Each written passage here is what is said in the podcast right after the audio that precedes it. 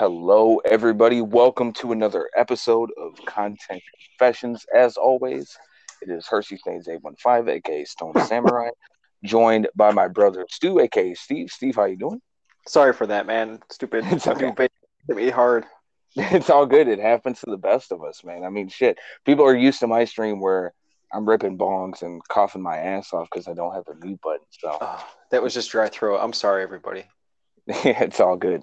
Um, so today we're going to be talking about something uh, a little bit more specific. Um, we're going to be talking about the banana wars that were taking place in uh, Hispaniola, in Haiti, um, Dominican Republic, and it is an era that is the place, man. that well, it's Even Mexico's involved, technically. Well, yes, them too, and it's an important era because it's for one reason, one one main reason. It's you know U.S. Uh, another sign of U.S. intervention, um, pretty much being uh, anti-democratic rule with the installation of puppet politicians, etc. But it's also a very important template for the United States in terms of um, using their military and economic power um, to to help guys the the idea of uh, we are trying to modernize or we are trying to rebuild a nation while simultaneously occupying it and bombing it.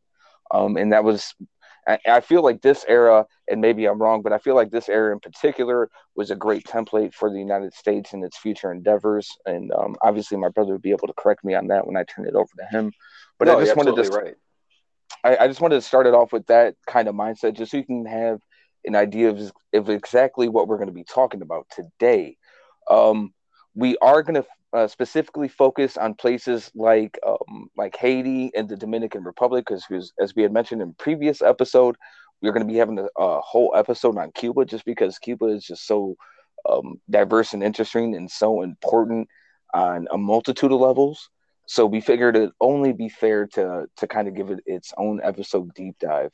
Um, but with that all being said, um, before we go into it, I'm going to turn it over to Steve because I know he said he wanted to talk about something briefly uh, before we jumped into it today. Yeah, one of the first things I wanted to say is I wanted to repeat um, a mistake I had made a couple episodes ago, just as a clarification, because I did make a clarification in the last one, but it wasn't technically one of these episodes. But I had fucked up when talking about Mormonism, and I said the founder was named Joseph Campbell. He's the guy who wrote like a hero with a thousand faces, like he does mythology and stuff like that. That is not the guy who founded it. That was Joseph Smith. That was a really dumb mistake on my part. So I want to clear that up again. Um, but yeah, we're going to be focusing today on the Banana Wars, Hirsch, uh, a little bit on Honduras, a little bit on places like Guatemala, some of these countries that maybe we haven't touched on quite yet, maybe except maybe in passing, that kind of thing. But I know first, Hirsch, you wanted to mention a little bit about maybe what we had talked about in the last episode, where we have a couple ideas, a couple topics about future episodes that we were kind of knocking around, and if we had gotten any feedback on that.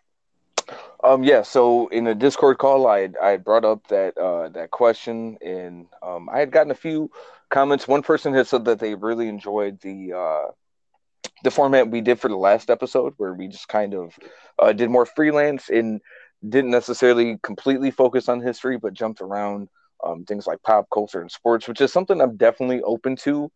Um, but uh, the the one thing that stuck out to me that uh, that I gotten feedback on was somebody had mentioned the uh, the civil rights movement, um, particularly uh, through the 50s and 60s eras. Mhm. Um, and I think that would be a really great episode because a lot of that's uh, a lot of the things that were going on in that era are definitely being reflected right now, um, and almost. I don't want to say more intensified because things were a lot uglier then, but it just seems like on the surface there's a lot more tension underneath. No, absolutely. And I, I think that's a great topic too, because people are going to maybe roll their eyes when I bring this up, but there's a lot of backstory that happens even before what we think of as the proper civil rights movement. I read a really great couple of novels when I was back in school. It they were about history, but they weren't history books per se. One of them was by Alice Walker. It was called Meridian. Another was by Zora Neale Hurston, but I can't remember the. I think it was something Jonah's Gourd or Jonah's Grapevine. It was I can't remember the title right now, but that's besides the point. But it was basically talking about, um, especially in Alice Walker's Meridian, like the idea of the civil rights movement and the way that we think about it, where it's these couple of leaders who are leading these huge marches. You know, there it's Martin Luther King Jr., it's Malcolm X, it's it's it's uh, Medgar Evers. Like, yes, they played important roles, but it's the people on the ground. It's the people who are doing everyday activity, these organizings, uh, people who are getting on the buses, going down to register people to vote. People are putting their life on the line. Uh, well, then you even have people like Huey Newton that were beforehand that they that they took mm-hmm. on as an idolization and was a lot big part of what they uh, eventually started becoming as a full civil rights goes, movement.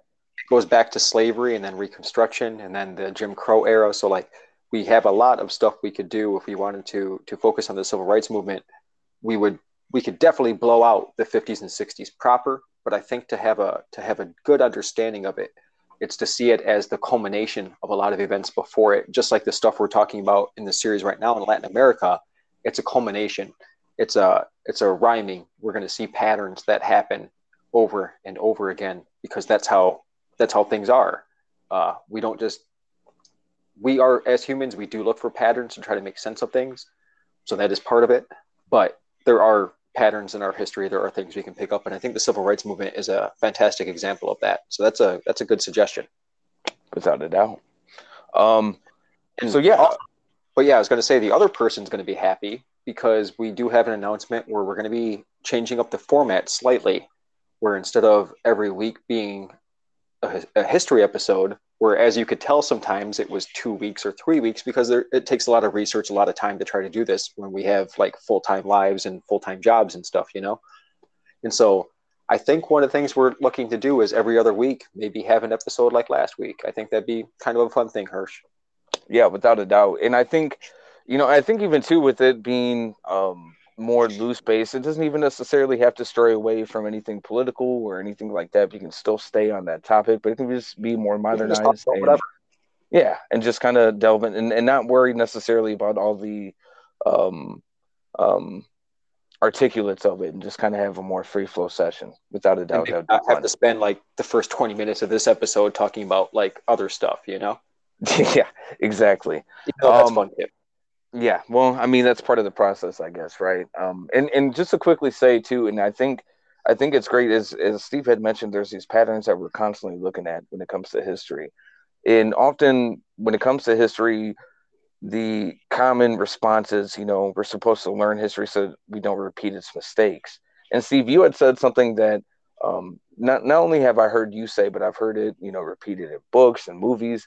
But it's you know, it's not necessary. It's like we make mistakes. You know, we've yeah, we've we've known about history for hundreds and, and, and thousands of years, and we're still doing the same shit that they were doing while we're saying that they were cavemen or prehistoric or they were stupid.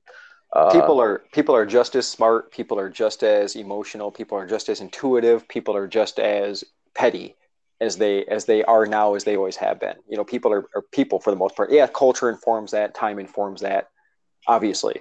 But generally speaking, like people thousands of years ago were just as intelligent, if not more intelligent than we might have been, because we live in a modern society that take care that takes care of a lot of shit for us, right?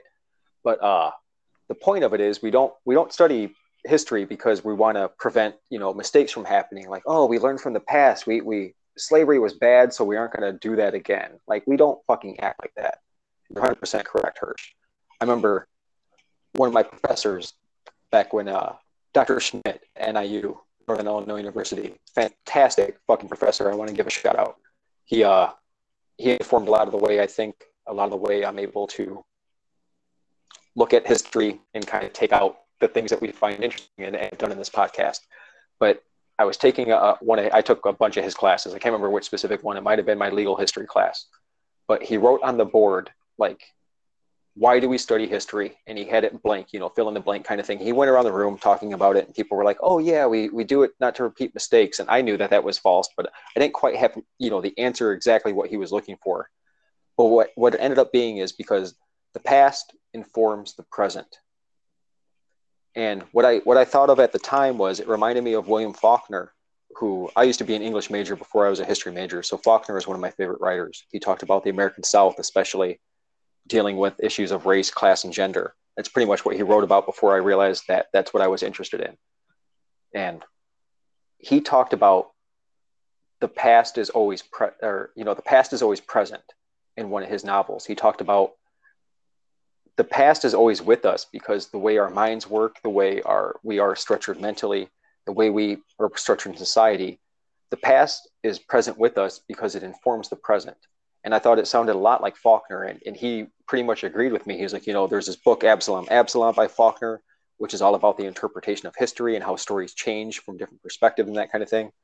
But I think it really it opened up a, a window for me that you know we look at history we find it interesting because yeah there's sometimes there's cool stories you know we like to get into that kind of stuff whether it was gladio or, or you know things like that. Like man that's some interesting shit right there you know?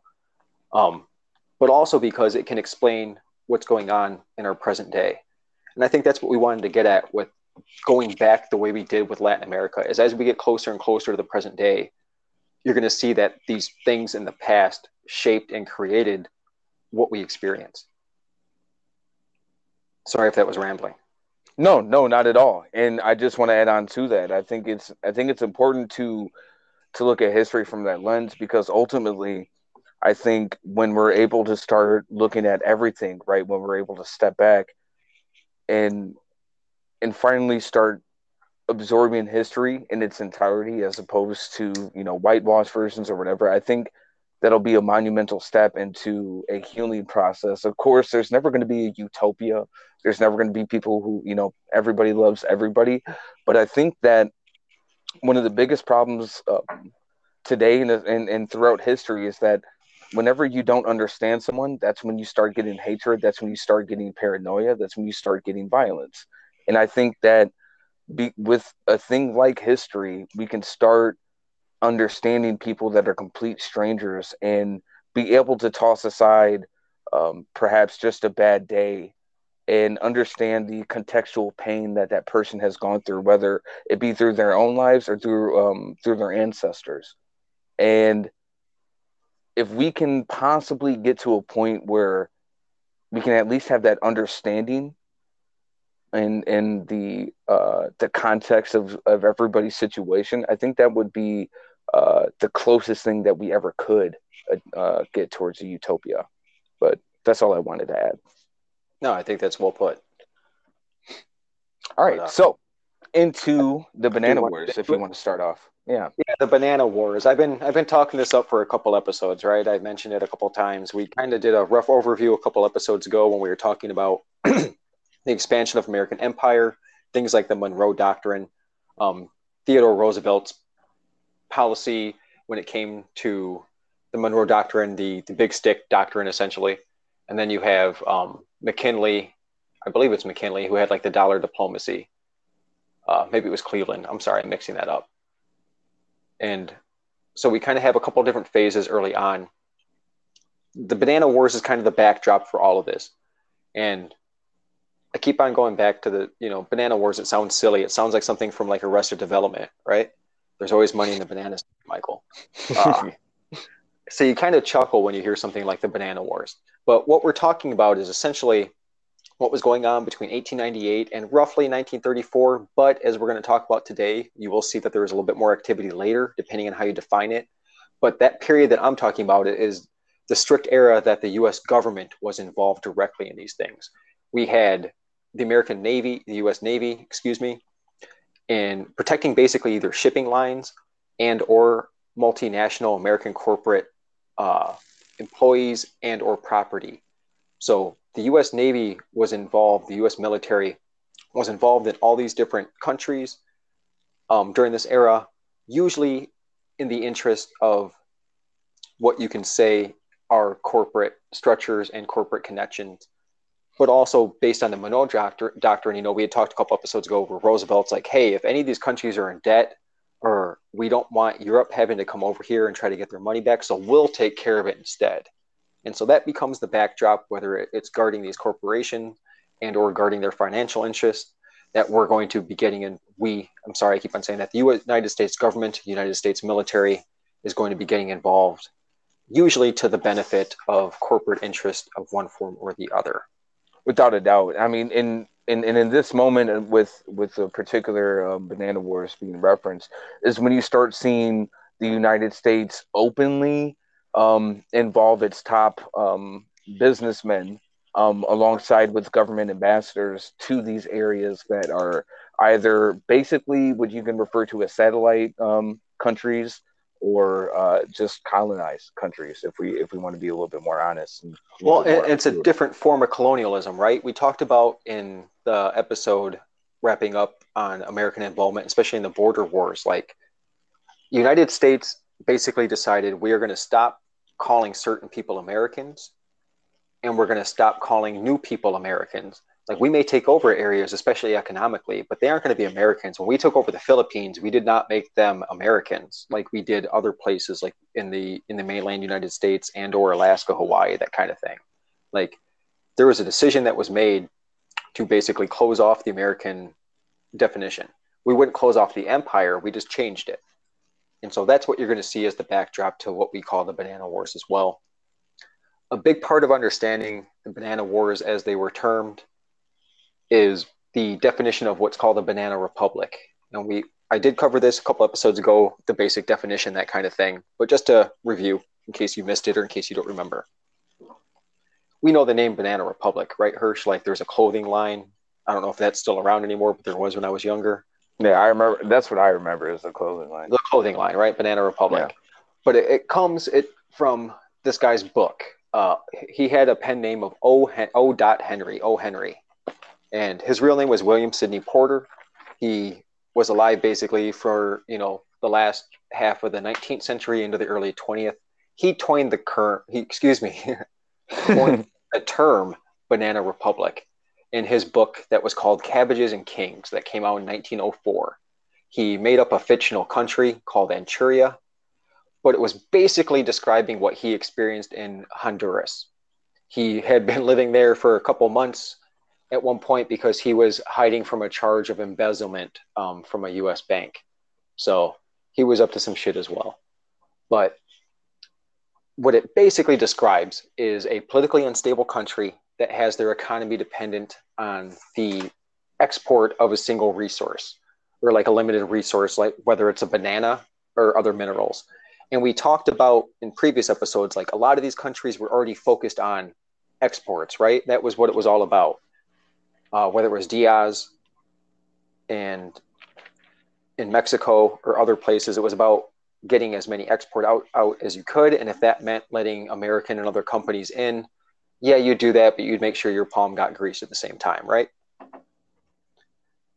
And so what you have here are countries that are exploited not only by US corporations, but by their own government at the same time. You have extremely stratified social class so you have extreme gaps between rich and poor. You have a large impoverished working class and a ruling class plutocracy. And just a little bit of a definition of plutocracy is a society that is ruled or controlled by people of great wealth or income. So you have the richest people making up the elite, not necessarily the people who are best at governing, not necessarily the people who have the people's best interest at heart, but the people who control the money and the power. Oh, kind of like America. Well, that's what I was kind of, you know, more and more it sounds like it. And there are people who have made the argument that 21st century United States has essentially become a banana republic in in all but like original form. So it, it's actually pretty apt that you bring that up because you're not the first person who's made that argument. Yeah. Well, and so, as Pluto said, no original thought has been thought. Pretty much, right? It's all out there. What you end up having is a ruling class that controls the primary sector of the economy. Uh, extraction of extraction and production of raw materials, whether it's bananas or, or whatever it might be. You exploit labor in the working class. What you have basically is, is state capitalism, where the country is operated as a private commercial enterprise for the exclusive profit of the ruling class and, and corporations. What they also favor monopolies. So you're looking to to benefit one or two corporations, hopefully a small group of people, because you can all split the split the money together. Fewer people, fewer people feed, right? You have a really imbalanced economy where you have a lot of economic development in certain areas where people where things are getting made, infrastructure in those areas, but then you let the rest of the country go to shit. The countries are usually having to devalue their currency, which makes them ineligible for international development credits which would be the only thing that can get them out of the debts that they're in. And so it's just a cycle that repeats over and over again. And in today's episode, Hirsch, we're going to be talking about some key individuals in the banana wars, but we're also just going to be talking about these events that are going on in numerous countries in this era. And be- before I, I move into the just a quick timeline, a kind of a quick rundown of different countries, Hirsch, was there anything you wanted to add just about either the idea of banana republics or, or a little bit about what got us here in the first place? Um, I just wanted to quickly add. So basically, during this time frame, especially in the late 1800s, early 1900s, um, there's a basic concept that's been handed out through through military history, right? Um, vehicles and technology will drive your effort.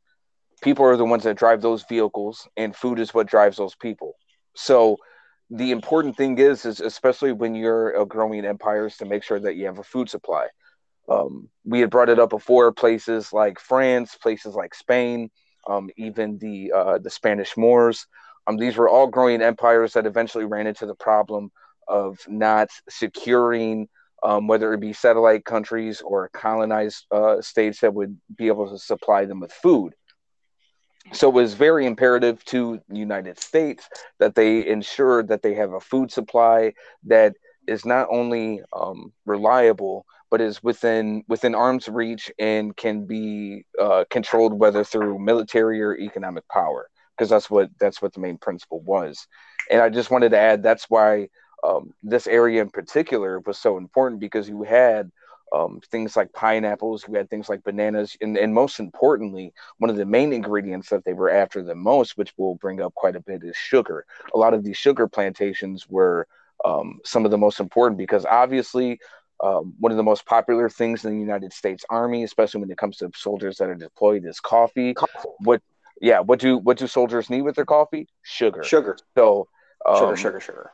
So these plantations were of the utmost importance because you need to be able to maintain uh, troop morale. Because in a lot of these instances, and as we'll find out with uh, the Banana Wars, is that you know going into it, I had an idea of you know a lot of these um, military units that were being deployed a lot of them either went in knowingly what they were doing or they enjoyed it but um, as we will find out there wasn't a whole lot of agreements or agreement rather um, between soldiers and those in command as well as those in command in the united states government so i just wanted to add that quickly into context before we get into it no absolutely and speaking of bananas, okay.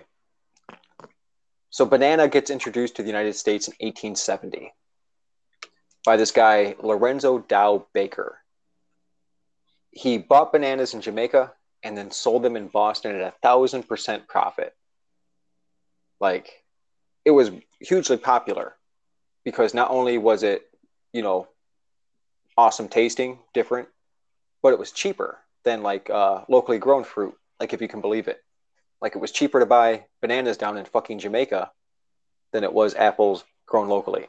As an example here, in, in 1913, I'm just getting this off of uh, of a Wikipedia just as a quick, you know, up front. In 1913, 25 cents, which is the equivalent in 2020 of $6.55, bought a dozen bananas with only two apples. So you could either get 12 or two. What are you going to do? You're going to buy 12, right? Exactly.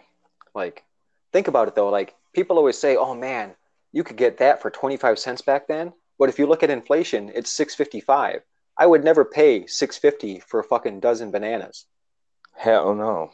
Or like two apples, you know what I mean? Like, unless they were like really fucking good, like yeah, like really good fucking apples, like some serious gourmet shit, as Samuel Jackson would say. Like, it just shows how like you know the idea of oh man, it was only a quarter is is, is deceptive. But that's besides the point. Sorry. Uh, but eventually, you have a couple years later, in order to produce food for the railroad workers, there's a couple of guys who own a bunch of railroads in uh, United States and other countries. Henry Meiggs and his nephew, Minor C. Keith. They end up establishing banana plantations along the railroads that they had built in Costa Rica. They recognize, you know, hey, man, this dude made a whole bunch of money. We can make money too. And they start exporting it to the southeastern United States which are the closest ports to, to South America and Central America and the Caribbean. In order to like manage all this, Keith and others end up making specific industry and businesses just for fruit export and, and management. He founds what's called the Tropical Trading and Transport Company. One half of that would eventually become what's called the United Fruit Company.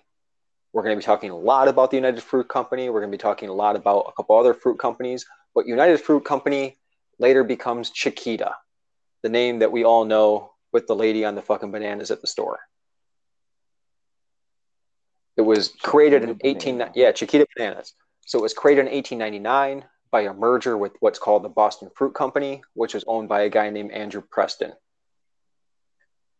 Eventually, by the 1930s, that United Fruit Company controls 80 to 90% of the banana business in the United States at one point. Holy so you shit. want to talk about a, yeah, you want to talk about a fucking monopoly. Yeah. And so basically by this point you have three US companies who are in control of the cultivation, the harvesting, the export of bananas. They control the road, they control the rails and port infrastructure of Honduras, other countries like it. That's where this banana republic term comes from. You have the United Fruit Company that I mentioned, the Standard Fruit Company, and Cuyamel Fruit Company. Um, Standard and Cuyamel eventually, I believe, combine or are bought out by one or the other, and they are eventually Dole, Dole Banana Company.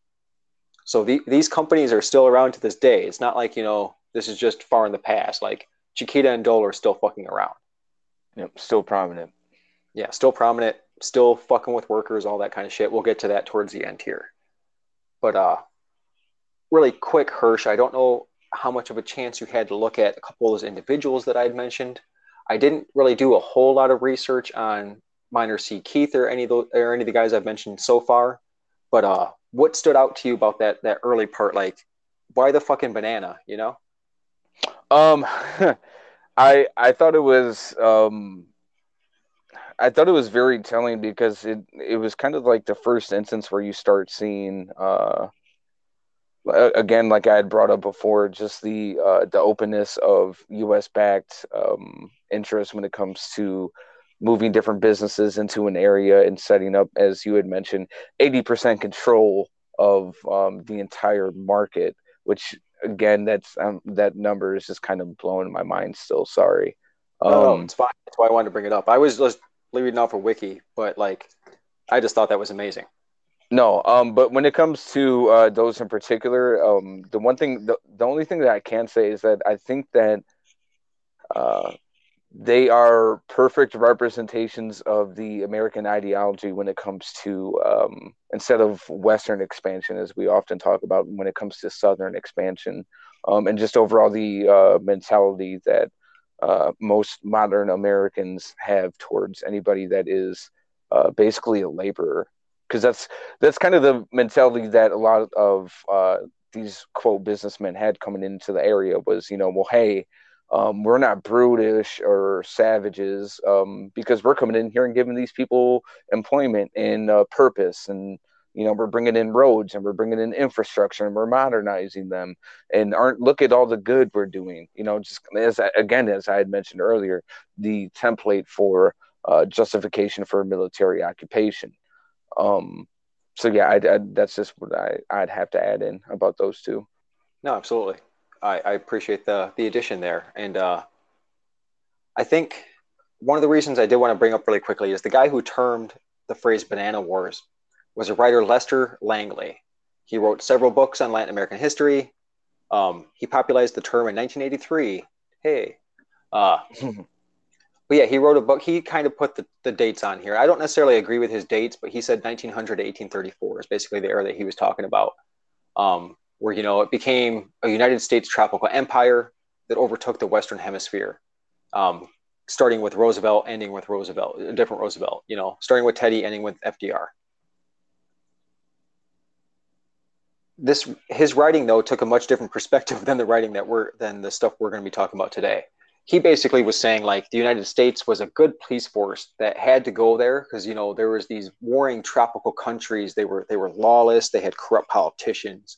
Um, we had to like we had to put we had to reign over over this area. We had to we had to control trade. We had to do these different things because they couldn't control themselves because they were monsters. You know because they were idiots. Well, and, and in a lot of cases, just like with Mexico, you would see a lot of times where people would get elected and they'd only last a month or two because they'd be assassinated, overthrown, etc. So that was part of the justification as well. Well, especially if you're doing the coup yourself, right?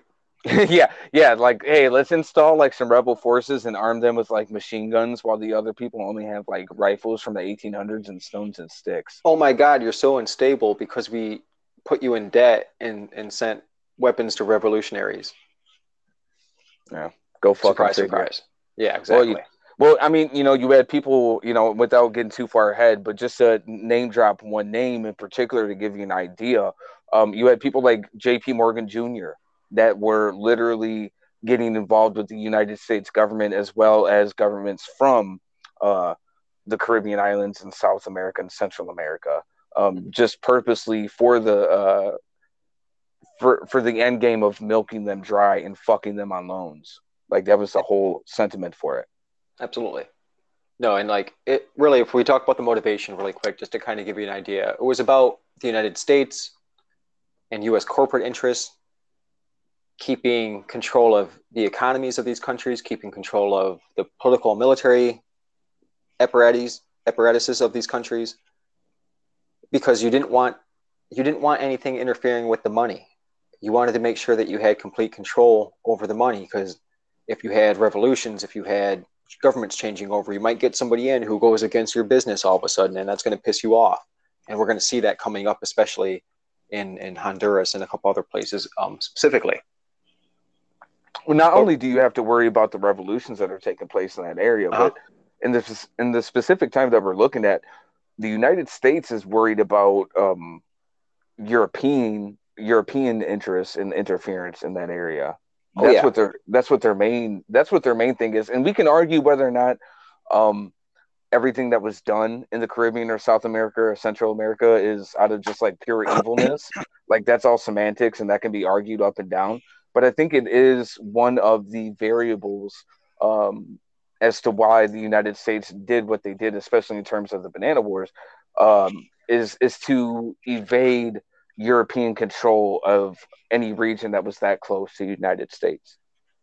Oh yeah, it was about you know protecting that sphere of influence. We had talked about that episodes ago. You know that was the whole point of the Monroe Doctrine is making sure that Europe can't interfere that corporations from your foreign companies can't interfere because we want to have this as our this is our territory. That's how the united states is thinking at that time. And so you know whether it's bananas tobacco sugarcane like hirsch had mentioned especially um, any any commodity in the caribbean central and south america was seen as fair game. And it was about protecting those interests at all at all costs. And it did end up costing a lot. And that's why you see at the end we had mentioned last time where the Great Depression and then Roosevelt pulls a lot of this back, not necessarily out of good intentions, but because you couldn't fucking afford to do it that way anymore.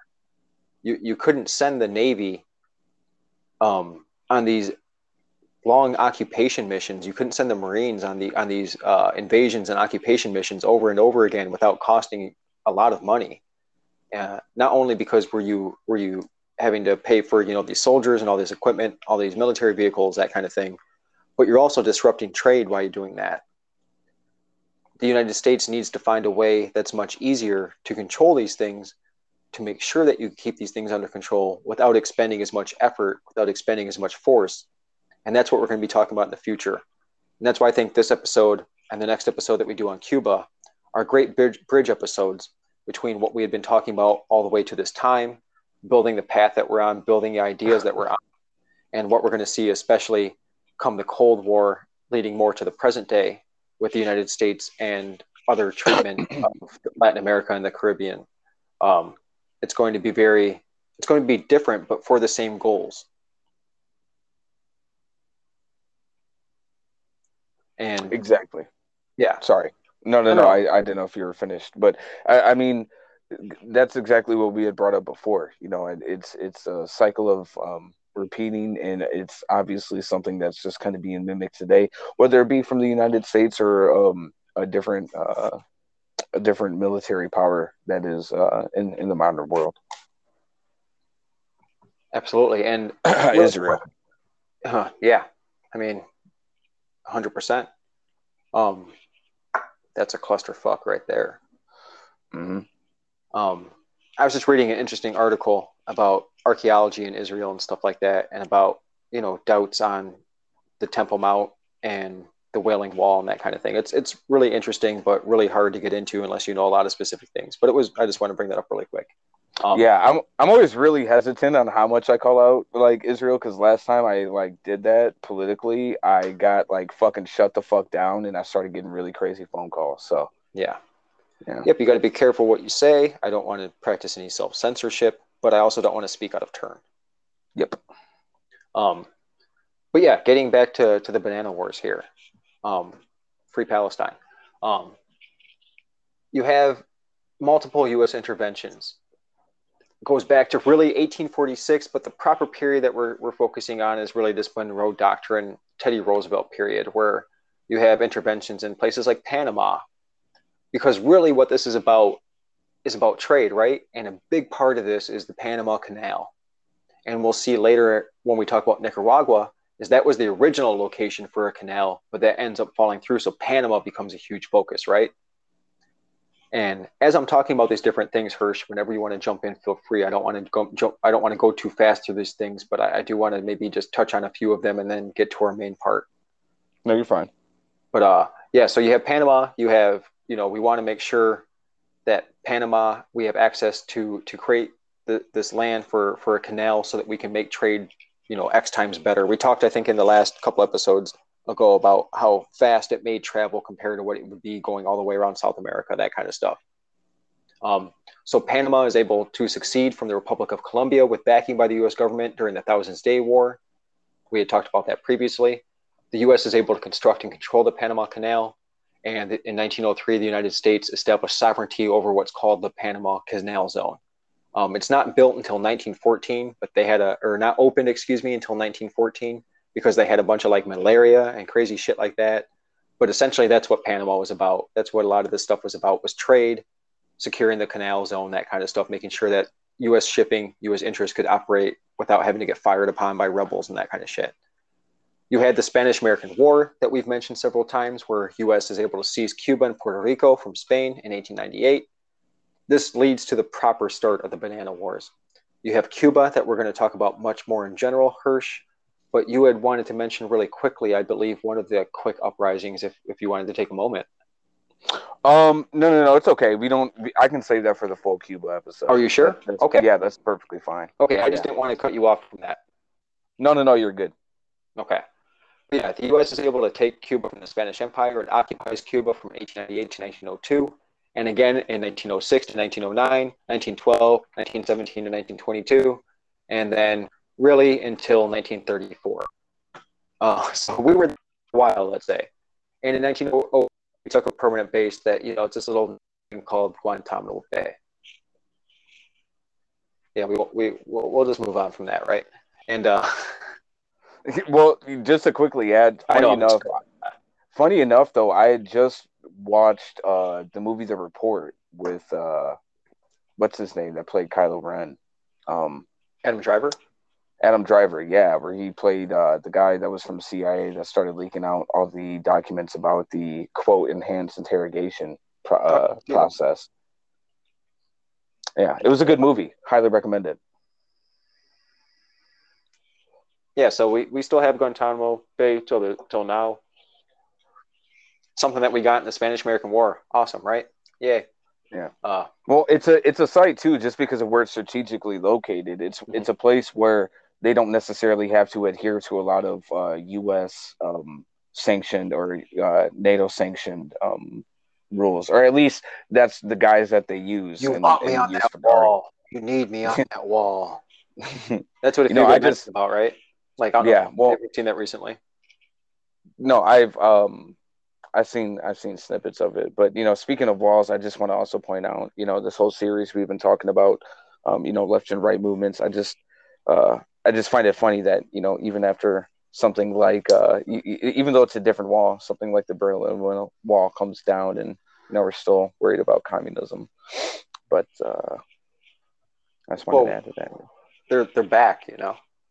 Yeah, everybody likes everybody likes socialism, so we got to be careful of the Russians. Well, I mean, it's it's all ramped up. It's it's all part of you know an end game. Republicans aren't stupid like a lot of uh, these neoliberals like to put out because it's all part of a plan. Um, know, it- staying on Go ahead. well, well, I was just going to say, staying on communism. Whenever you whenever you say the word communist, you immediately think of two different countries. You think of China, you think of Russia, and so depending on what the Republican sentiment as is at the time, or just central centralists in general, um, that's where it's directed towards. And obviously, right now, um, most American sentiment is anti-China. Um, I, I think it's fair to say because most people kind of are indifferent about Russia, which is weird, but Yeah, Yeah. and in some ways, it's people, especially liberals, hate Putin right now. But like not too long ago, they didn't really mind him too much. So Yeah. take that as what you will. But it's a it's a post information age, right? It's what was that? uh What was that dude? Was it Medvedev? Medvedev in Russia, who like was Putin's like uh, propaganda guy. Yeah, because he had came out and basically showed the model that basically the U.S. has kind of adopted, where he would, uh, Putin would fund groups from both sides, even sides that hated him, just so then that way anybody trying to uh, do any sort of investigative investigative journalism of anti-corruption or anything like that wouldn't They didn't know where to find look. anything. Yeah, they yeah, because it was all connected. Yeah. Um, And uh, they talk about that in the the QAnon podcast I've been listening to, funnily enough, because it's the same kind of stuff. Like, I don't want to spoil anything, but check out the QAnon documentary on HBO if you have a chance. Uh, Q into the storm, and also the QAnon Anonymous podcast, which looks at QAnon from a very critical leftist perspective.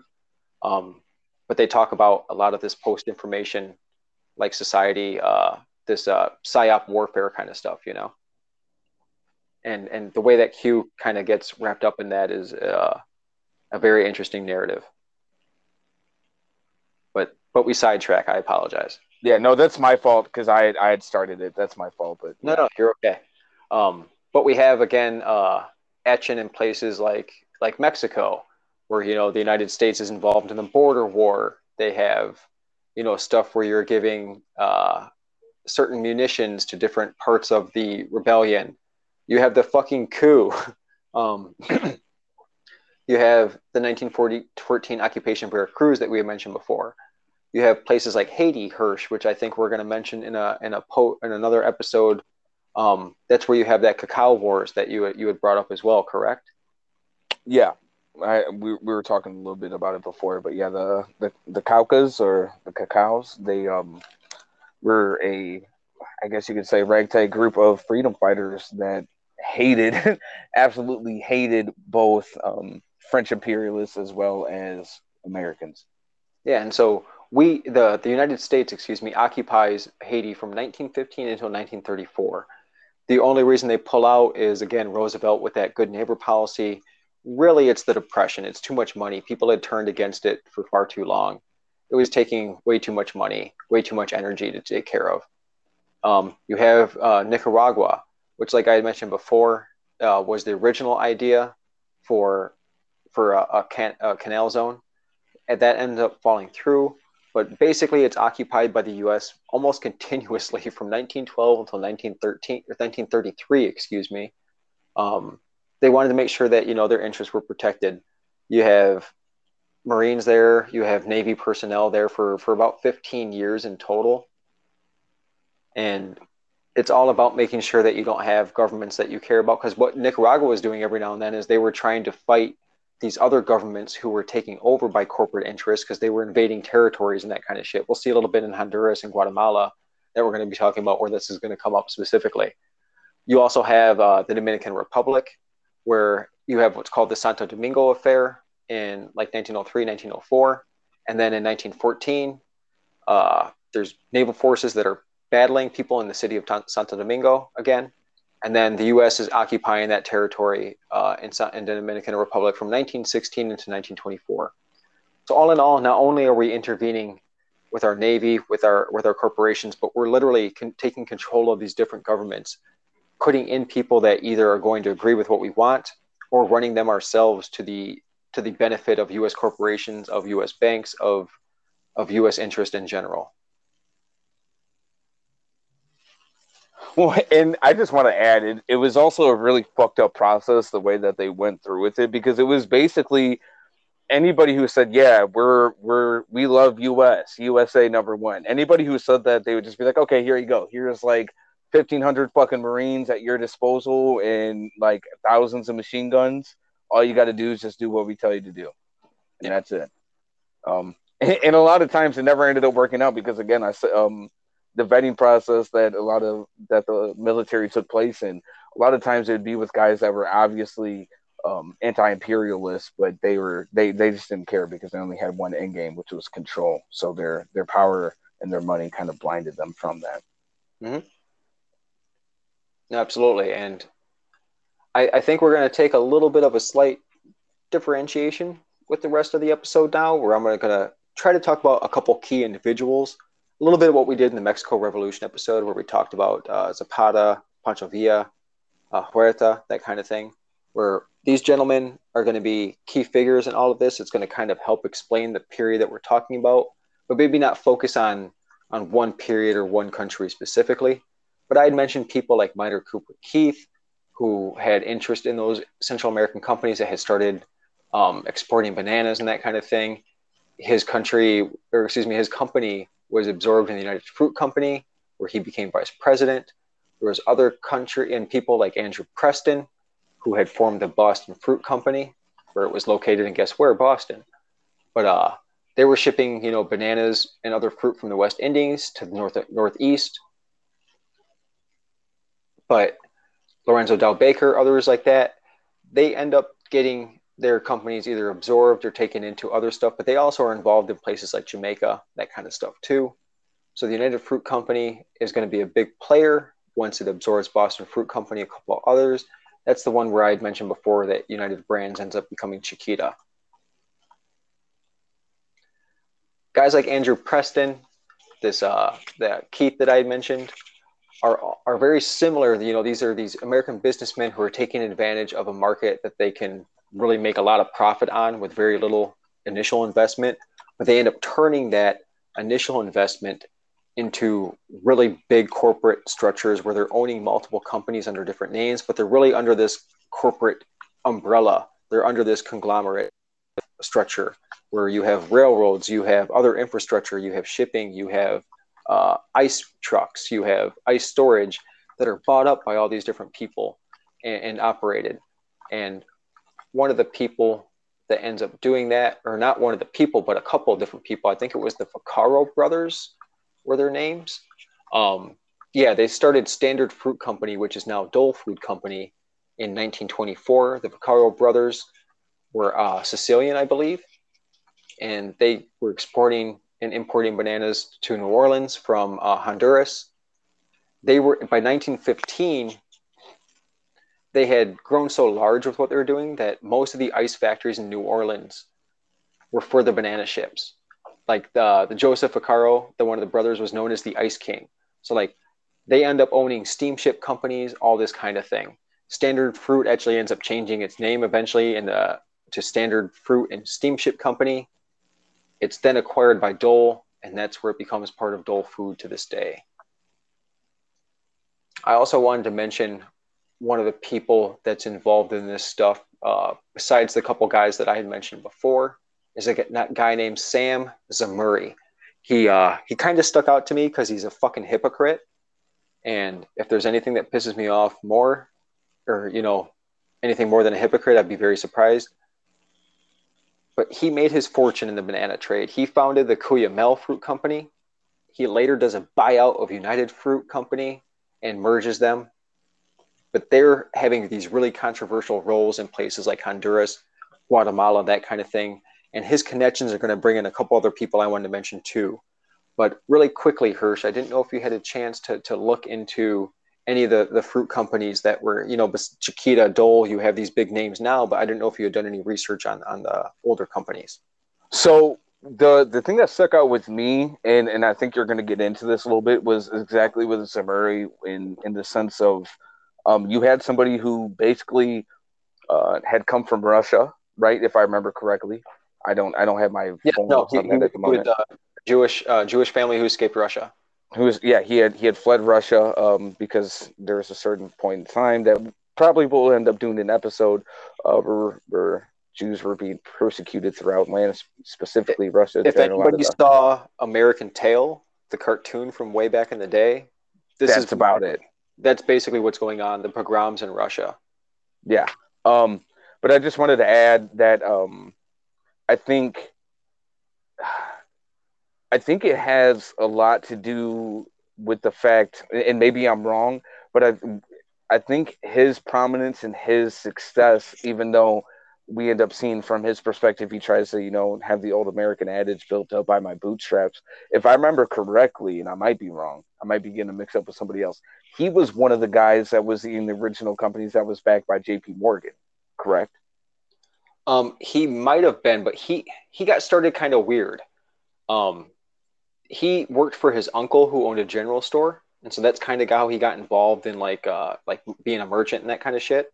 Okay. He was able to eventually bring over his siblings from Europe and that kind of stuff. So he started off relatively poor. He might have had I didn't see. Oh yes, no no no. He would um he was involved with JT, JP Morgan and Company. I'm I'm sorry, okay. you are correct. Um. He, the, in Honduras, bankers of JP Morgan would eventually become involved. And he was involved in those deals. I just don't know how early he was involved with JP Morgan. Well, it was more or less aligned that he um he had like a relationship with somebody that was uh, like one of the chief financiers for mm-hmm. for JP Morgan and that's how it originally got got introduced because it wasn't even necessarily um out of uh out of his own doing that he was trying to trying to eventually get like this this big buyout it was basically just the mutual benefit uh that both JP Morgan as well as uh, Zemurray had because JP Morgan was wanting to um, expand its business and not just have operations within the United States. Because yes, you can make monies off of Americans, but you can make a lot more monies off of foreigners. So that was kind of the sentiment that they had. And at that point in time, the uh, the bank, specifically J.P. Morgan Bank, was basically um, elbow to elbow with the Honduras government. Correct. Mm-hmm. So Absolutely. it was it, like I said, it was a mutual benefit that uh, that both of these people ended up having with this relationship. It was just kind of a mere, I, I, don't like to say this, but it was just kind of a mere coincidence that that they were able to to get it to happen the way that it did. Yeah, and Zemurray has a has a weird origin, right? Where like when he's really young, he ends up going to Mobile, Alabama, he wants to to get involved in the banana trade because it's this new delicacy I just mentioned. You know, it's only been around for 20 years, but he encounters them for the first time in 1893. A couple years later, he's like, "Hey, I'm gonna get involved in this shit." But bananas ripen really quickly, right? Like when you get bananas, you try to get the greenish ones because you know in a couple days they're going to be ripe and then they're going to go bad pretty quickly.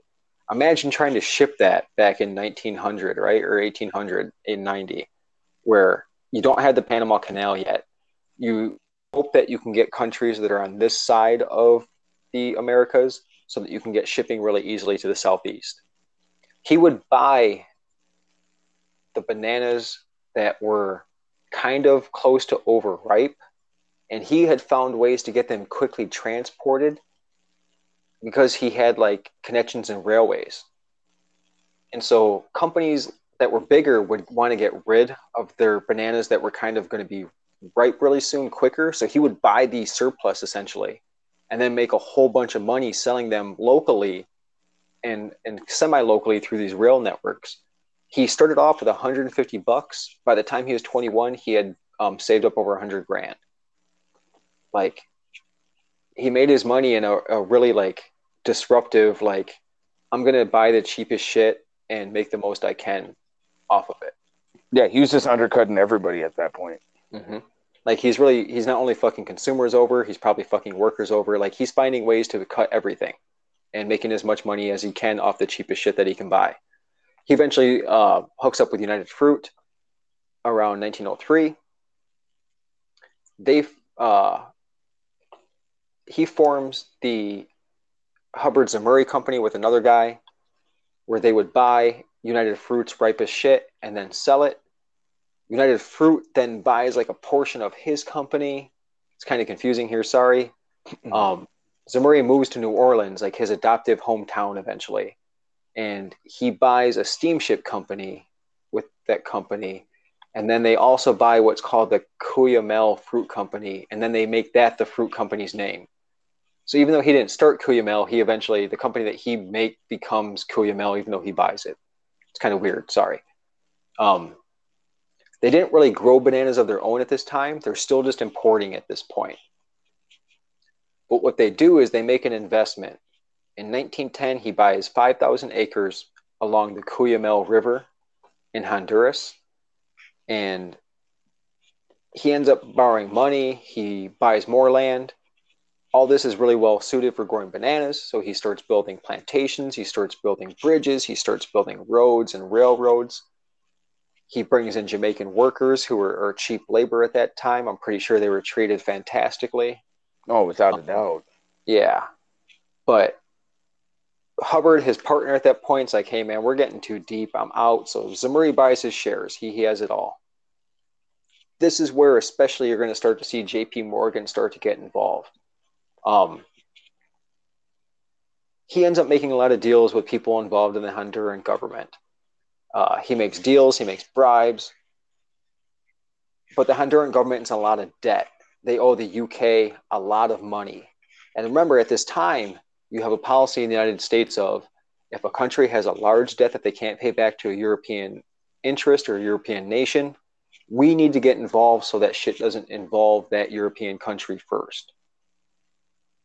So, United States Secretary of State, this guy named Knox, he has negotiations where they had placed these agents of bankers, uh, J.P. Morgan and company, like Hirsch had mentioned, in the customs office, so that they would collect the taxes that would help repay that debt. I'm pretty sure everything was above board, right?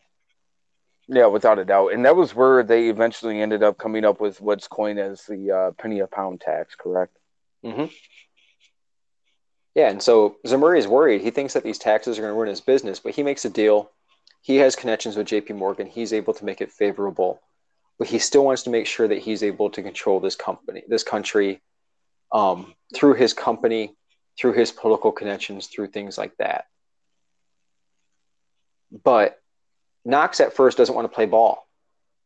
He tells him not to fuck with Honduras. But Zemurray decides, no, I want to fuck with Honduras he devises a plan to help th- overthrow the current Honduran president, Miguel Davila. He wants to prevent the deal that Davila is making with these other companies, because Knox isn't just working for United States interest. There's actually these other fruit companies have their interest at mind too, where at the time United Fruit Company was kind of a, a rival, you know. Um, even though he was working with them, they became a rival, and so they're supporting different aspects of this deal. It's not just one American interest, you have different American interests who are competing with one another. All the wolves fighting for who gets the meal. Yeah, like they're they're fighting over not even scraps, they're fighting over the whole body, you know? Yeah. And so he wants to make sure that that, you know, Knox didn't want to play ball. I'm gonna I'm gonna kind of fuck this shit up. He recruits a guy named Lee Christmas. I want to just talk about Lee Christmas really quickly here. He was uh, born in 1863. He ends up passing away in 1924. But he was an American mercenary who took part in a lot of this different stuff going on in Central America. He was born in what was considered the Confederacy at that time. So I'm pretty sure he had great racial views. Sorry to be such a cynic tonight. Uh, no, I love it. but yeah, he was he was born on a plantation. Like I'm pretty sure this guy was like like old school, like man of the South type shit. You know what I mean? Yeah, fucking uh, what, what's uh Davy Crockett skin hat and yeah, like I, I think even more fancy. Like if you think about like Bacon's Rebellion, like those planter class motherfuckers, you know? Oh yeah, okay. So a little bit of a Yankee Doodle type, but Southern Belle. Yeah, Southern, like you know, like not not the Rhett Butler necessarily, but like uh like even more like kind of badass like wannabe. Um, yeah. But he ends up becoming involved in railroad work and stuff like that. So he he's running locomotives. That's what he's doing for a long time. But he ends up getting, you know, he ends up moving to Honduras because all these railroads are, are going there. One of the trains that he's on is captured by rebels. He ends up joining their cause. He's like, hey, fuck it. I'm not going to be if they're going to be running around having fun with guns, I want to do that too.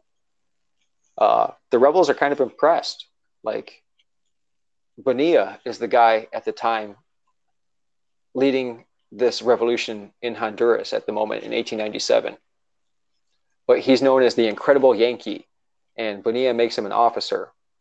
But he ends up defecting to the government forces in 1899 under a guy named Sierra, where he gets appointed to be a colonel and chief of police of a city.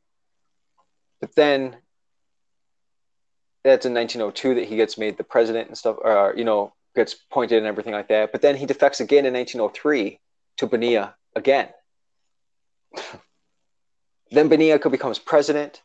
He appoints Christmas as a general. So you have this this Confederate-born Honduran general, like only in America, man. That's so fucking bizarre, dude. Yeah, but like one of the things he's known to do at that time was he was known to like try to intimidate the the indigenous people by like chewing on glass. The fuck? Yeah, like you talk about a weird motherfucker, all right? But like uh he tries to he tries to help Bonilla invade Nicaragua in 1907, but that doesn't go so well. Christmas gets wounded. He gets exiled to Guatemala, kind of chills there for a while. That's where Zemurray steps back in.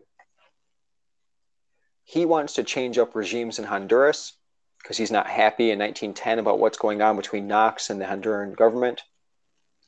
You know, Davila, who is the general who had overthrown Bonilla, is making this deal with the government. He's playing nice to a point with the U.S. government and the U.S. interest because he just really wants his he doesn't want his country fucked with too much.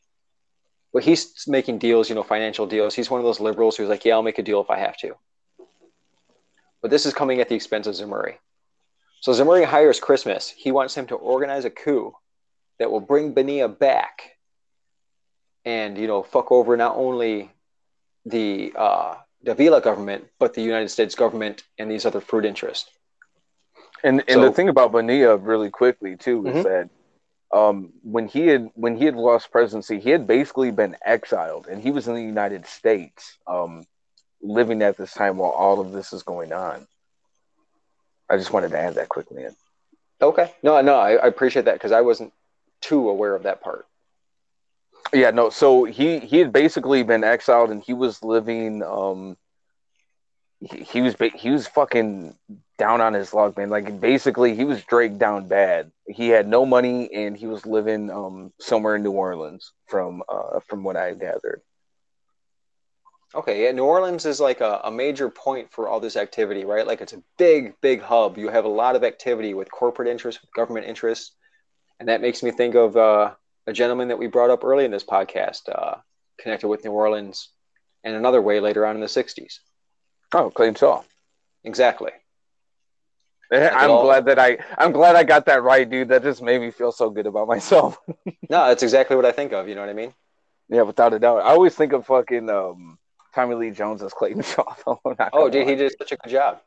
Yeah, he did. He slayed that, bro. Like, like in retrospect, it's uh it's a very homophobic movie, and I kind of resent it for that. Um, with the portrayal of not only his character but Joe Pesci's character too. It's it's mm-hmm. it's really it's like Oliver Stone's very homophobic in his portrayal in that movie. Um, that is definitely a criticism I have now watching it, but I, I didn't necessarily see back then. But Tommy Lee Jones still does a fantastic job. Kevin Bacon too. Mm-hmm. Good movie. Fucking. Uh, a lot of it turned out to be bullshit because it turned out that the guy Kevin Costner played was really just a homophobe. Um, that's the unfortunate part when you turn when it turns out like the some of the people you're like, oh man, that interesting guy, eh, he, he turns out to be a piece of shit. Um, he might have had some right ideas, but it turned out he's a piece of shit. Back and to the left. Back and to the left. Back and to the left. Okay. It's an iconic scene. Oh, Sorry. dude, it's, it's a it's a scene for sure.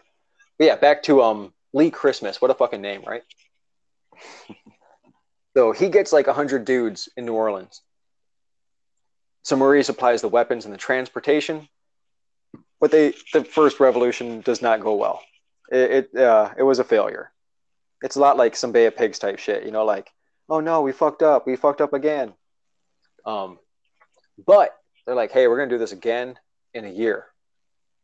And so the next year, they they try to re to reorganize. They are like, hey, we're gonna we're gonna do this shit, and they're able to get soldiers from the local population. Bonilla's rebels are able to capture a couple cities. They're able to actually win a battle in 1911. Christmas has these fucking machine guns that he's able to get a hold of. I think they were uh, Colt model 1895 machine guns. Like uh, they basically were using like army surplus stuff, you know. But they they use these machine guns to like tactically, where they're able to just inflict a lot of casualties with with you know very little casualties on their own side. But this is one of the first time that automatic weapons are used as a, like a an attacking and support procedure, and so it becomes like a big influence in World War One. So like what what Christmas and these guys are pulling off ends up influencing a lot of military tactics that we're going to see for the next generation or so. Thought that was kind of an interesting thing too. Well, not only was it the firepower that uh, that they were able to get their hands on that led to high recruitment, because anytime that you have um, a rebellious or a revolutionary movement, it's it's not as easy as people think to get people to actually come together and like take arms and do all of this, right? Mm-hmm. Um, and so on top of having the firepower, one of the things I wanted to add for for context is that most of the Honduras people, like mainly being the people that were working these plantations, they were pissed off. And when J.P. Morgan had announced this, as we had mentioned earlier, the uh, penny a pound tax, as he referred to it, um, a lot of these workers, in particular, business owners, yes, but I don't give a fuck about them if I'm being quite honest. Um, but the but the workers were really like, okay, how is this going to fuck us up? Because you know shit rolls downhill. That's the old adage. So mm-hmm. there was a lot of anti-American, anti-JP Morgan sentiment. So the moment that um, you had Zemurray, who was who was taking up arms, going against a Honduran government that was privy with U.S. interference, it was it allowed him to gain a lot more traction where people might have been a little bit more hesitant before, even with the uh, the surplus of firepower. No, absolutely. It's an important aspect. And Bonilla is able to take back the presidency. He's the president of Honduras again. Uh, he appoints Christmas as his military commander. But Bonilla doesn't have too long. He ends up passing away in 1913. Christmas loses his his dude, right? Like that's the dude who brought you back. That's the dude who let you defect a couple times, but still come back and help him. Um, he tries to volunteer in World War One, but he's old. He's over 50. They're like, dude, you need to go home. Uh, but he's kind of exemplary for this period. He he lives in New Orleans, he lives in Guatemala and Nicaragua. He's trying all this different stuff. He he's working as a mercenary. He's kind of a just an interesting character for this period. But Zemurray is not quite finished. So I mentioned Honduras, but it's not very long that Zemurray has his revenge against that rival United Fruit Company where just a decade or a couple decades later, excuse me, he's able to take over by a hostile takeover the United Fruit Company in 1933. So the company that basically forced him to have to do a coup, coup d'etat, he ends up taking back over. And he was able to take that over, just to quickly delve in, he was able to take that over, one, because Andrew Preston, the person who had owned the United Fruit Company, he had passed away. Yeah. And on top of that, he his company was uh, millions of dollars in debt because the stock started declining. Obviously, you had things like the depression, so it was just a multitude of things, like a chain reaction of what could go wrong for a company happen. Yeah, so you had Keith and Preston who had started United Fruit Company, but later on, like I said in 1933, Zemurray takes control of it all. So you have United Fruit, like I had mentioned by that point, they controlled 80 to 90 percent of the market. So Zemurray was a hell of a fucking capitalist, but he was a fucking hypocrite. I'm going to get to that in a little bit here. But yeah, uh, United Fruit Company is what's known today as Chiquita. Just wanted to mention that one more time, just in case. Um, so you have what happens though is the great. There's a lot of instability, right? You have a coup d'état that just happened because of a fucking banana guy. Um, they have a lot of external. They have a lot of debt. It's estimated about four billion dollars U.S. And so at that point, they don't get to have access to inter- international investment capital. they have a deficit, they're seen as unstable. People don't want to invest there. And so you have this perpetual cycle where these companies are in debt functionally to foreign companies, to foreign governments. That creates instability in the government. You end up with massive corruption. What we see now today, where, where drug cartels are are in control of vast swaths of these these countries, and where you do have government control a lot of the time, they either get assassinated and or they're corrupt. And so it basically creates a situation where the the company is able to make it so that they run the country and everyone who is a citizen is an employee in some way or the other because the whole economy is about what you do with this company. You don't you aren't focused on anything else. All the development is for this company. They would have railways, they would have plantations. They have at this time though a huge uh, like fungus that infects all the bananas and it kills off like huge swaths of the banana. But they would just abandon the plantations and wreck the railways. So they wouldn't even let the countries keep the infrastructure they weren't even using anymore. That's what's really fucked up. Mm-hmm. Like yeah, that that's sorry. I just like that's what's no, that's the part that drove me crazy the most is like not only do you come in and just like fuck up their entire economy and ecosystem, but like afterwards you destroy the infrastructure that you used to destroy their ecosystem and their economy in the first place. Mm-hmm. Fucking nuts. No, it, it's really crazy to think about. And around 1913, though, Zemurray had stepped back. So before 1933, where he has his final victory, just to step back for a quick second, um, he had bought back the portion of his company that was owned by United Fruit but he had used like antitrust pressure from the US government to kind of get control back of his company. He ends up controlling other fruits like uh, coconuts, pineapples, palm oil, cattle lumber, sugarcane, all this kind of stuff. So he's getting involved not only in bananas but all of this kind of stuff going on. He's getting he's getting to be a huge player in the game. He's not only controlling a government, but he's controlling a lot of what's going on as far as trade goes. United Fruit was his huge enemy still. They would compete in land, uh, sabotage. You'd see legal challenges, outright violence. Like in uh, in 1928, there was a Cuyamel fruit boat that had like a huge stock of weapons. Uh, the U.S. United States State Department would like try to have discussions between him and United Fruit, and they would fail because they were like, "Hey guys, why don't you just merge your fucking company and end all this bullshit?" But like they hated each other; they weren't going to do that. Zemurray eventually sells Cuyamel to United Fruit for $31.5 million. He became one of the richest people in the United States at that time. He, he felt the pressure, though, from the U.S. State Department. And then the Great Depression that had hit, he was like, you know, now is a good time to get out. He agreed to retire completely and that he would not start a new fruit company, anything like that. So he got involved in other stuff. He would uh, he would kind of get bored with that. United Fruit wasn't doing too good, like you had mentioned hers with the Great Depression. Their stock fell in value by like 90% after it got Cuyamel. So after he steps out, they United Fruit fucks it up. They can't do it. So uh, so Zemurray comes back. That's when he's able to say, "Hey, I'm going to buy United Fruit and my old company back. I'm going to own all this shit." But then that Panama disease hit.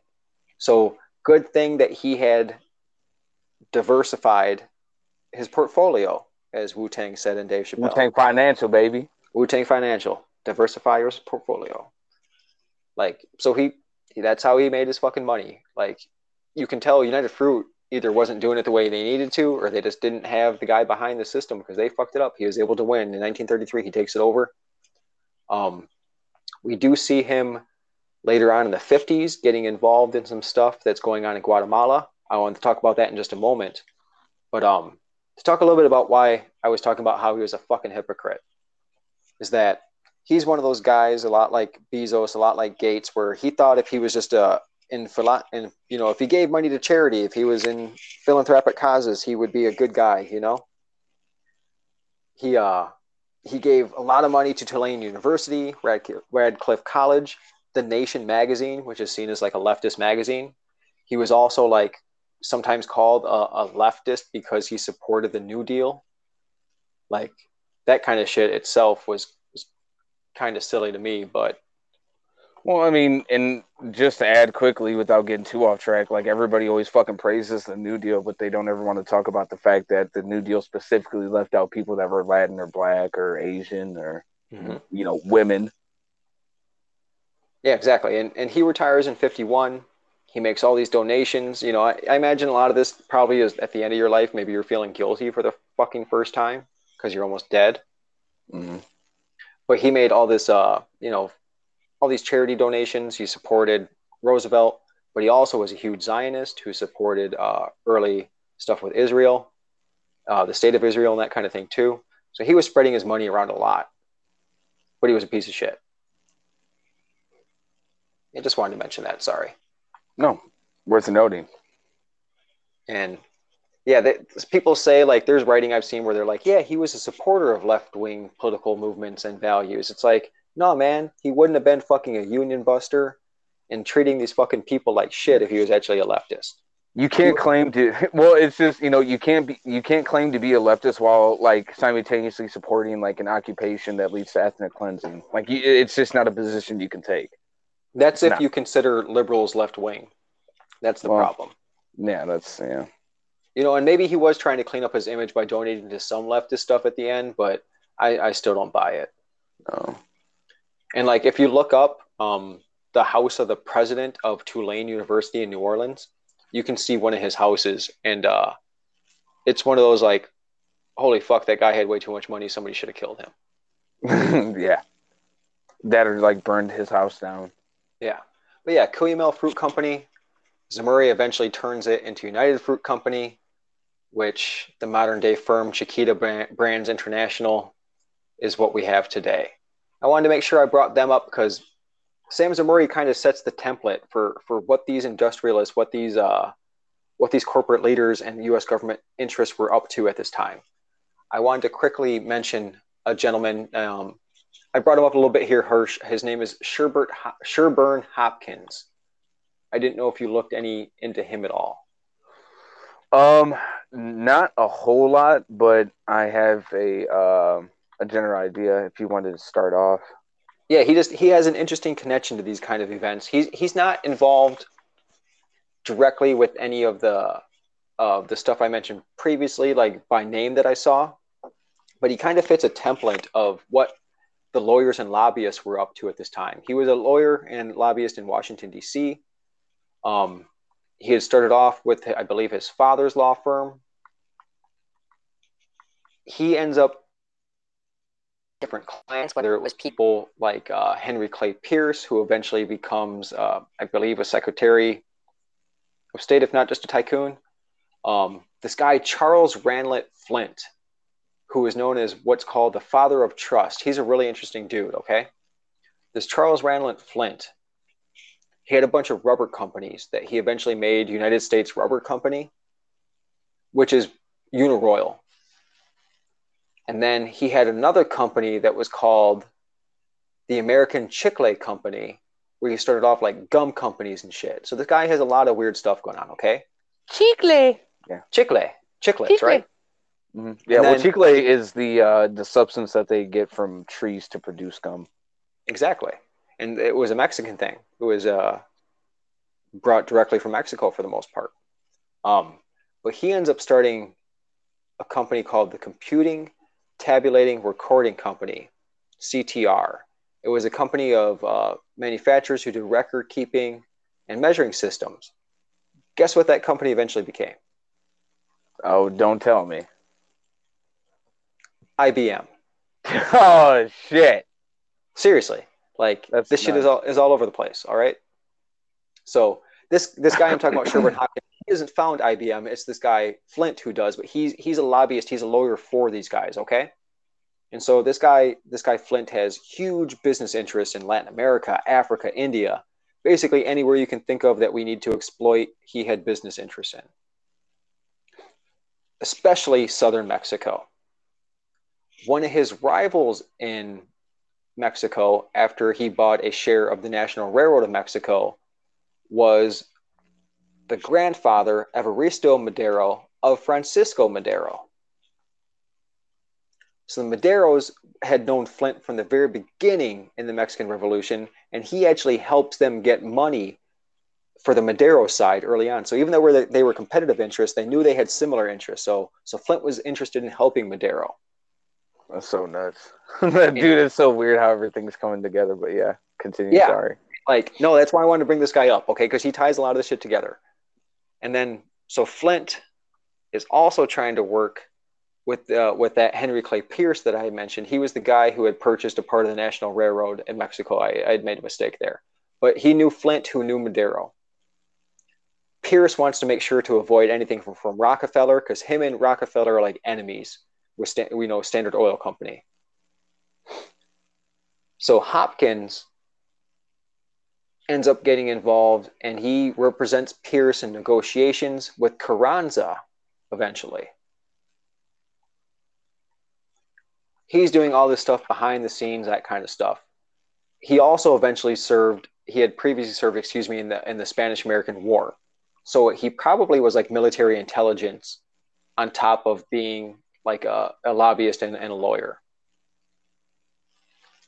He works for Flint and all these other people. But what it's really known for with his law firm is they were able to manipulate a lot of stuff in Central America at this time, too. There eventually is a conflict, like I mentioned before, between Honduras and Guatemala and El Salvador that eventually ends up bringing in Nicaragua. Nicaragua invades Honduras to take care of Bonilla, who was really a puppet of United Fruit at that point. But the United States is also coming in to try to protect these things. Like I'd mentioned before, that's why they're coming in and, and attacking Nicaragua, where they want to take out this guy Zelaya. And so you deny financing to Zelaya, you give money and influence to Honduras, Guatemala. So you're basically playing kingmaker in this region at the same time. You're also getting loans from each of these governments that I'm pretty sure lawyers are taking commission for, bank agents are taking commission for, and the bank is making money and all the interest that, you know, becomes a public debt when all the profits are private. So you have these countries, these banana republics, who are making all these debts when they do make money, it's only going in the pocket of the elites and the corporations, but the debts are getting passed on to the state where nobody has any social benefits or nobody has any infrastructure that really gets to benefit them. And so all these loans are getting negotiated by these assholes. And you have his connection, like I mentioned, to the Mexican Revolution, where he's helping out Madero, all this kind of stuff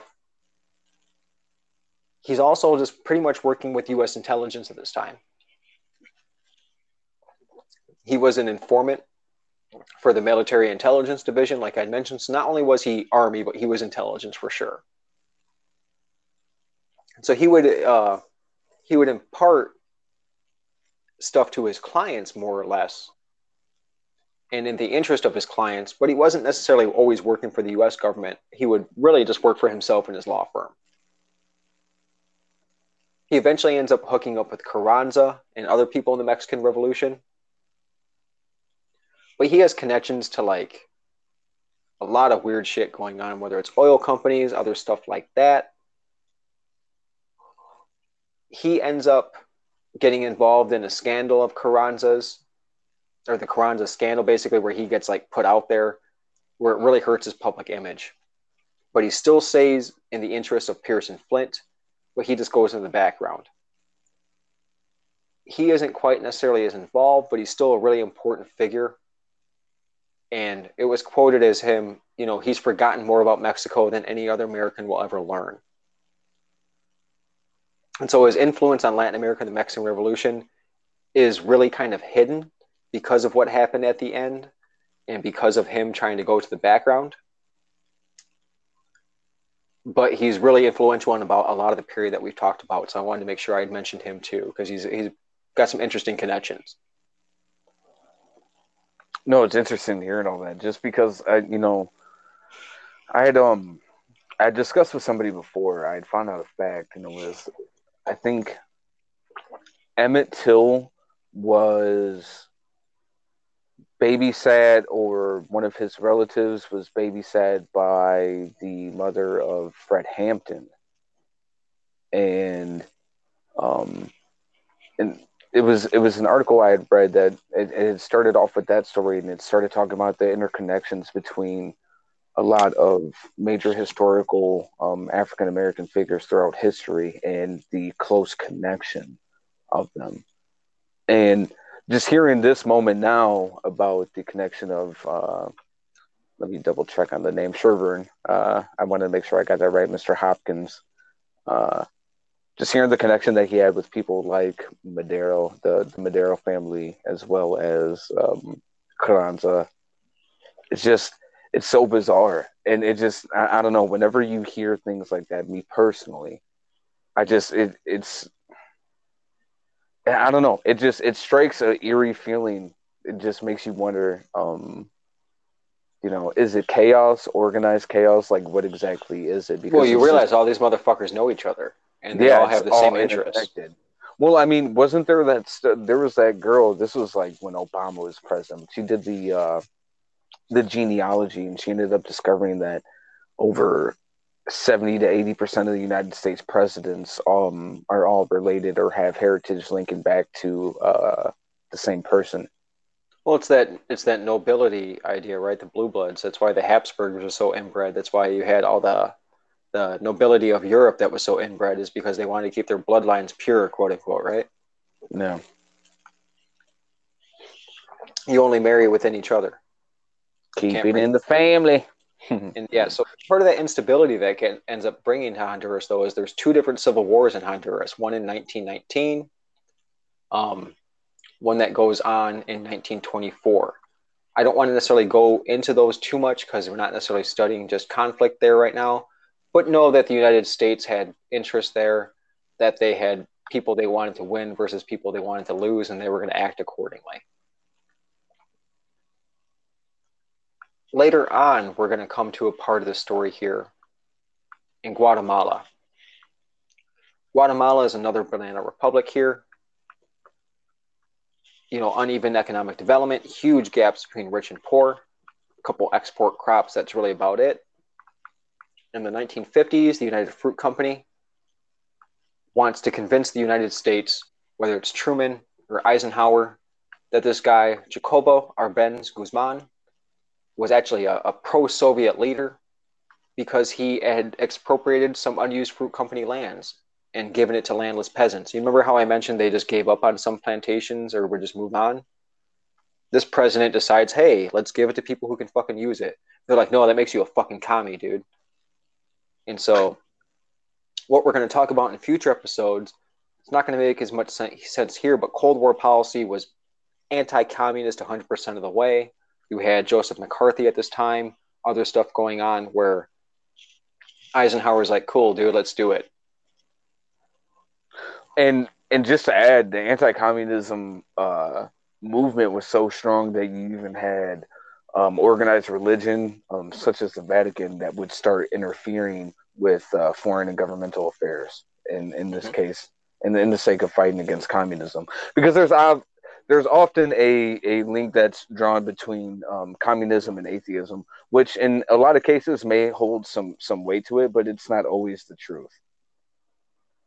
Yeah, and and the, and the story of of Arbenz is actually ends up really sad. Besides the point that he's a democratic leader who's overthrown, um, he you know was a he was born from a rich family, but he ends up taking a lot of agrarian reform seriously. He's one of the few elites who's like, hey, no, I need to take care of these people who have been fucked over. And it really represents the the first the only couple of years of really truly representative democracy that you can say in Guatemalan history. That country has been fucked from the beginning and we made sure to keep it that way. He's only really president for a couple of years from 1951 to 54, but he puts in these agrarian reform programs, like I had mentioned, where he's taking this land that's not getting used, he's giving it to poor people, to peasants that they need. That does not make the United States or these fruit companies happy, especially United Fruit Company. The United States gets concerned about communists in the Guatemalan government. Arbenz is eventually ousted in the 1954 Guatemalan coup. That's engineered by both the U.S. State Department and the Central Intelligence Agency, the CIA. You have a military leader, Colonel Castillo Armas, who replaces him. who has an awesome Hitler mustache. If you ever look at uh, photos of him, he's a great looking gentleman. Um, no, but he's a member of what was called the right wing National Liberation Movement, the MLN. He was authoritarian who basically comes to power and puts in uh, was essentially in uh, a dictatorship. And the CIA is going to start here with taking leaders out they don't like with whatever means necessary. And we're going to see a lot of that repeating as we move along into future episodes. So, this is going to be the first time of many that we end up bringing up the, the CIA and their involvement in, in this different stuff when they aren't happy with how either leftist a certain leader is or how even perceived being left is dangerous for them. But what was started, excuse me, I forgot to mention, they called it um, Operation Success, was what they called that 1954 Guatemalan coup. So, yeah, cool name. But eventually, uh, Armas gets assassinated by a presidential guard in 57, so things don't end up too happy for him either. But really quickly, just to wrap up with um, Ben's here, it's really kind of sad because he has to go into exile into different countries. At least he himself doesn't get killed, but eventually his daughter commits suicide, and he descended into a really bad alcoholism, and he dies in Mexico in 1971, like basically a broken man. And it's a really just a sad story overall. And eventually, the Guatemalan government in 2011 did issue an apology for his overthrow, but it's a little bit too fucking late at that point. Yeah. Sorry. Yeah. And so he's another, you know, one of those leaders where it's like, hey, somebody who actually takes some leftist stuff kind of seriously, and you take him the fuck out.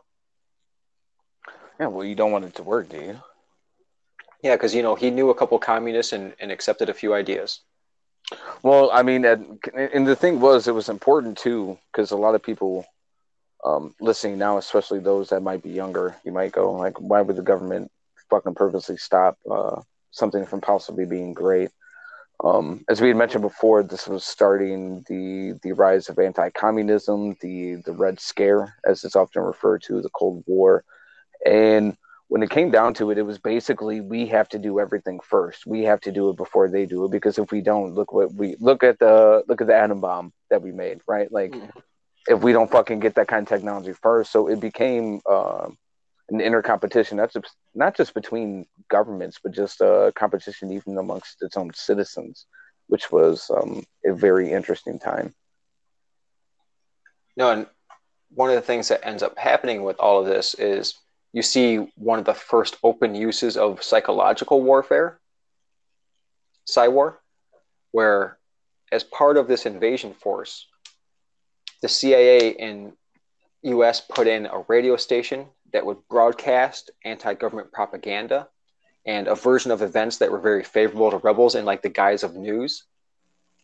And so you had this propaganda, the psychological warfare that's going on at the same time, where the Guatemalan army basically refuses to fight eventually.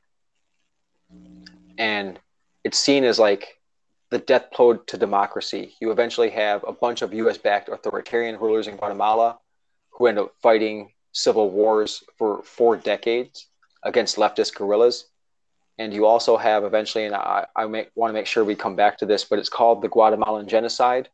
It's also referred to as the Maya Genocide or the Silent Holocaust, where a bunch of Mayan civilians are, are massacred by the Guatemalan military government um, as, as counterinsurgency operations. And so what we what we see here is our fucking around because of perceived leftist ideas or perceived communist influence.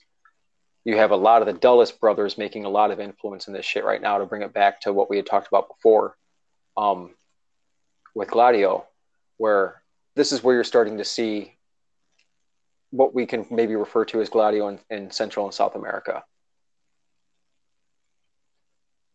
Where I think it, it provides a good bridge between what we had talked about before in, in a lot of different ways and what we're going to be talking about in the future. And, and in order to justify the coup that they had done, the CIA, op- the CIA launched an operation called Operation PB History. That was a covert operation that they um, they basically were trying to show that it was Soviets who were influencing Guatemala, and that's why we had to do this. But it didn't really fucking work that way. But yeah, eventually led to four decades of civil war and a lot of fucking bloodshed. With some of those incidents, we will most likely be getting into um, in future episodes where we kind of Absolutely. speak more about uh, specific conflicts as opposed to certain people.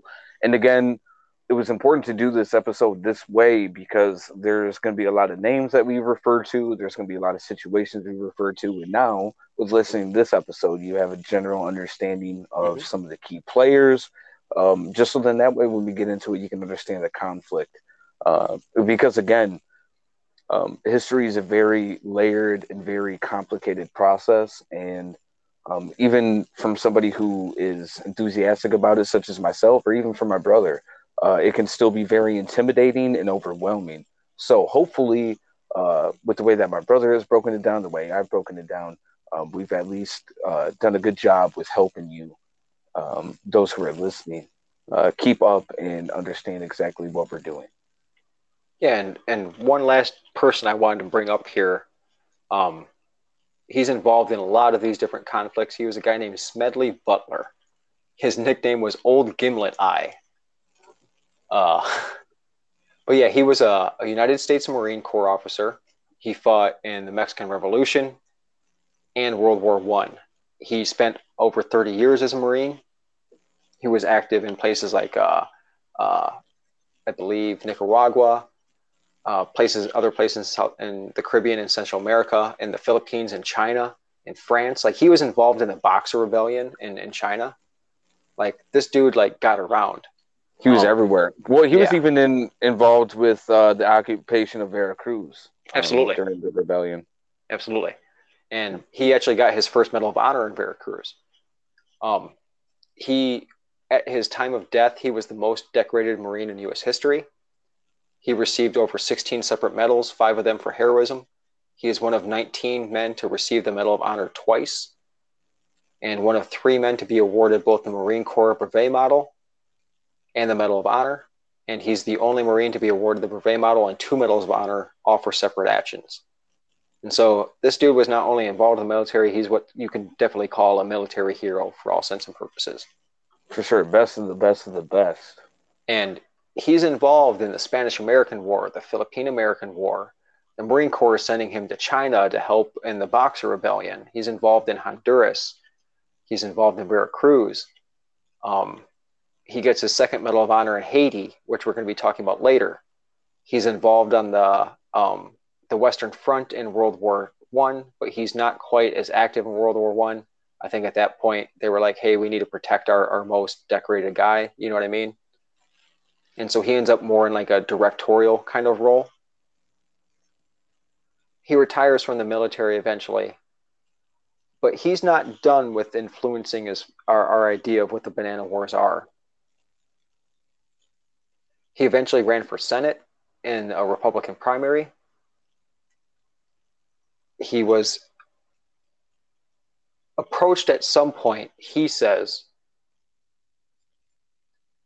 this is called the business plot. He says in 1934, he was approached by different groups representing some money interests, representing some commercial interests, conservative interests, that wanted to overthrow FDR at that time. They wanted to have a coup of a democratically elected president in the United States itself. He eventually says, No, I'm not cool with that. He describes the conspiracy to what was called then the House Committee on Un American Activities, which eventually starts to investigate communists under McCarthy and that kind of thing. But that's the only place any evidence has been presented to this point because the committee committee had a final report, but they didn't release everything. And the committee's report pretty much supported what he said, but all the media turned on him and they dismissed the plot as, you know, oh, this crazy hoax by this old soldier. But not only was he trying to expose fascism in the United States, because he really was an anti-fascist, at least, even though he was, uh, uh, you know, a military Republican at that time.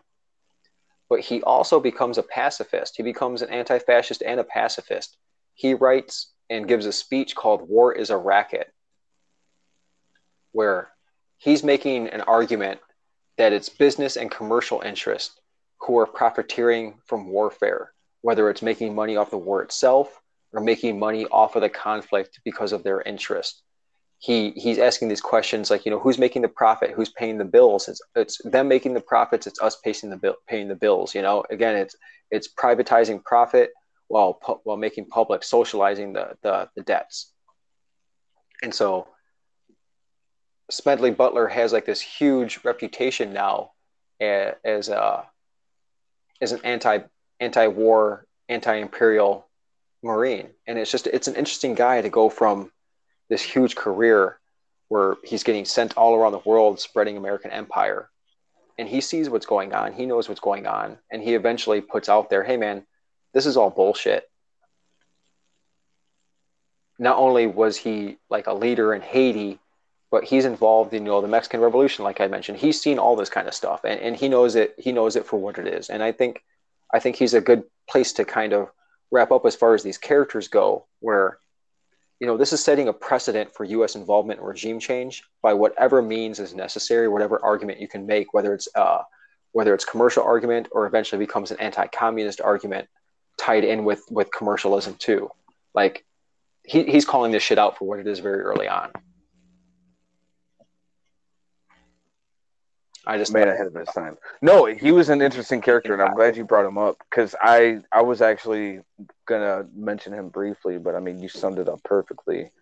Um, and I, I definitely thought it was. Uh, it almost felt like I was reading a, a, a movie when just him describing uh, well some of the speeches that he had given when they were being described. Because here you have a soldier who had killed hundreds of people, if not thousands, right? mm-hmm. and had been all over the world. And here he is, saying like, "Yeah, this shit's a joke. Like all you guys are being sold out for like a bunch of people that sit in a room and laugh at how stupid you all are." Um, yeah. It's just it, it's it's kind of uh, it's kind of bittersweet because you realize, um, especially a soldier like that, just the isolationism that will come with that. You know, when you do call out uh, atrocities that are done or whenever you do try to stand up against the powers that be.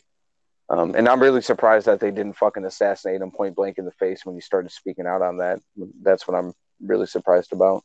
Well, and I'm surprised they approached him as, as part of that that coup. You know. Um, yeah, especially with how outspoken he was. Yeah, and but the thing was, he eventually was calling out Roosevelt, but he was calling out Roosevelt from the left he talks out against this thing called the Economy Act in 1933, where like they cut federal employee benefits and pay and that kind of stuff. He wants veterans to realize, like he's he says, quote unquote, I'm trying to educate the soldier soldiers out of the sucker class. He wants people to be able to support themselves, not through this profiteering nonsense, but through other ways. Um, he actually condemns FDR for having too many ties to big business. He's thinking that FDR is too close to these corporate interests. as opposed to you know a socialist but he wants to he essentially says you know i believe in taking wall street by the throat and he has this quote i kind of wanted to wrap up with if you don't mind as far as uh, what we were talking about tonight i spent 33 years and four months in active military service and during that period i spent most of my time as a high class muscle man for big business for wall street and the bankers in short i was a racketeer a gangster for capitalism. I helped make Mexico and spe- especially Tampico safe for American oil interests in 1914. I helped make Cuba, or Haiti and Cuba, a decent place for national city bank boys to collect revenues in. I helped in the raping of a half dozen Central American republics for the benefit of Wall Street. I helped purify Nicaragua for the International Banking House of Brown Brothers in 1902 to 1912. I brought light to the Dominican Republic for American sugar interests in 1916. I helped make Honduras right for American fruit companies in 1903. In China in 1927, I helped to see it that Standard Oil went about its way unmolested. Looking back on it, I might have given Al Capone a few hints. The best he could do was operate his racket in th- three districts. I operated on three continents. Damn. That's a fucking quote right there. Yeah, dude, that hit me. he said Al Capone had three districts. I had three fucking continents, dude. Yeah.